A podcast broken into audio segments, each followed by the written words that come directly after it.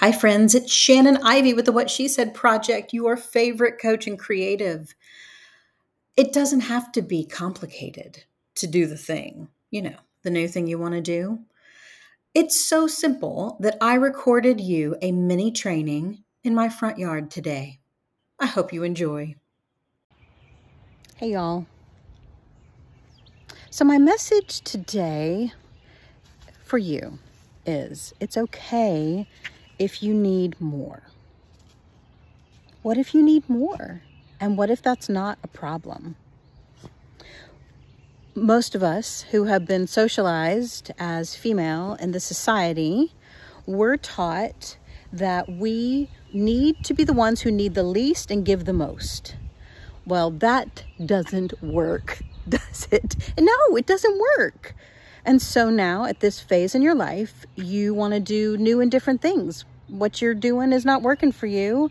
It wasn't ever meant to work for you. It was actually the way you were raised was meant to work for other people. So now is your moment to say, I'm going to name this, and the naming of it is this isn't working for me, and I want more. Step one. Step two. This is where people are like, yikes, I'm afraid. Uh, that's normal because you're doing new things. Brene Brown calls it an FFT. You can look that up, y'all. FFT, Brene Brown. When you're doing new things, there's a part of this claiming your right to be human, claiming your right to be human, claiming your right to change your mind, and then just to keep working at it until you find what works for you. So what does that mean? So you've named that it doesn't work. Step one doesn't work for you. You need more. You want more. So in claiming it, that means you're going to actually develop a plan and look for resources that may get you to the goal. There's lots out there. So step two is claiming your resourcefulness. Step two, make a list.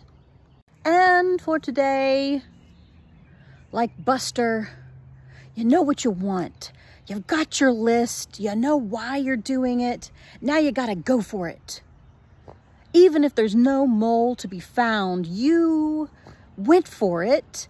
And in the end, if you find out that some resource doesn't work for you, at least you tried it. So you got to move things off that resource list into the trying. This is what I do for a living with folks helping them name what it is that's not working, helping them see the resources that they do have, and then make a plan of action to try it and to see if it gets them to where they want to go. Want some help? Come on, get in my get in my calendar. Let's have a chat.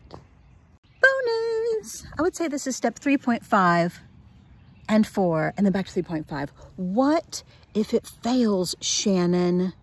Oh my God. This is actually where a lot of people get stuck. What if it fails?